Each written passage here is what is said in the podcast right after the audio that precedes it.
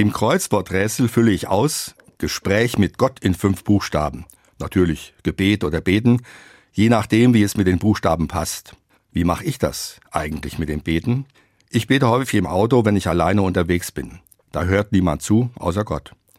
Wenn ich im Auto bete, kommt mir das manchmal vor wie eine abgeschiedene und fahrbare Klosterzelle, geheim und vertraulich. Manchmal bete ich dann wie ein Kind. Lieber Gott, behüte mich vor Unfall, Panne oder dass ich andere gefährde. Ich bete für Menschen, die mir einfallen und die ich liebe, für meine Frau daheim und unsere Kinder und Enkel, für Nachbarn und Freunde, für mein Dorf. Ich erbitte für alle ein gesundes und behütetes Leben. Mir ist bewusst, dass nicht alles so sein wird, wie ich es wünsche oder erbitte. Denn ein Gebet ist kein Automat, in dem man oben seine Wünsche einwirft und unten kommt die Erfüllung raus.